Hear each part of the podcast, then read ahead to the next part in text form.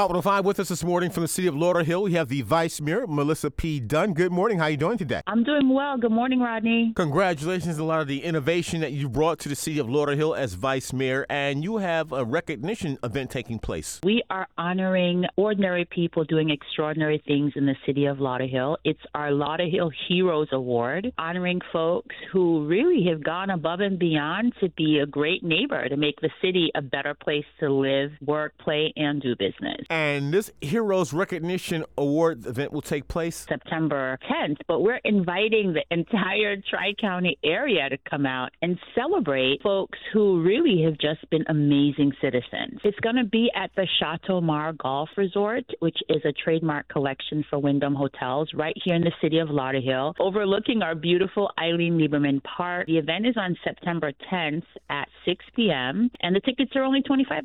And who are some of the honorees? Senator Rosalind Osgood and Major Michael Santiago, who's from the Lauderhill Police Department. We're honoring one of our local principals, Miss Carla Hart. Also, our emergency room physician over at Florida Medical Center, Dr. Isaacson at FMC. And then we're also honoring a teacher who started a mentorship program at Parkway Middle School, Miss Verone McMain. A lot of good people that's doing stuff in Lauderhill. The event is is going to really highlight the work that they've done in the community. So there will be food, there will be just a time for us to come together as a community. And I think the piece that's important for this event, Rodney, is not only are we honoring folks, but we're also raising funds for the Lauderhill Health and Prosperity Partnership. And we have several different projects that we're looking to fund to make the community better. So that's exactly why um, we're doing the event. Tickets are only $25, and you can go to lauderhill-fl.gov backslash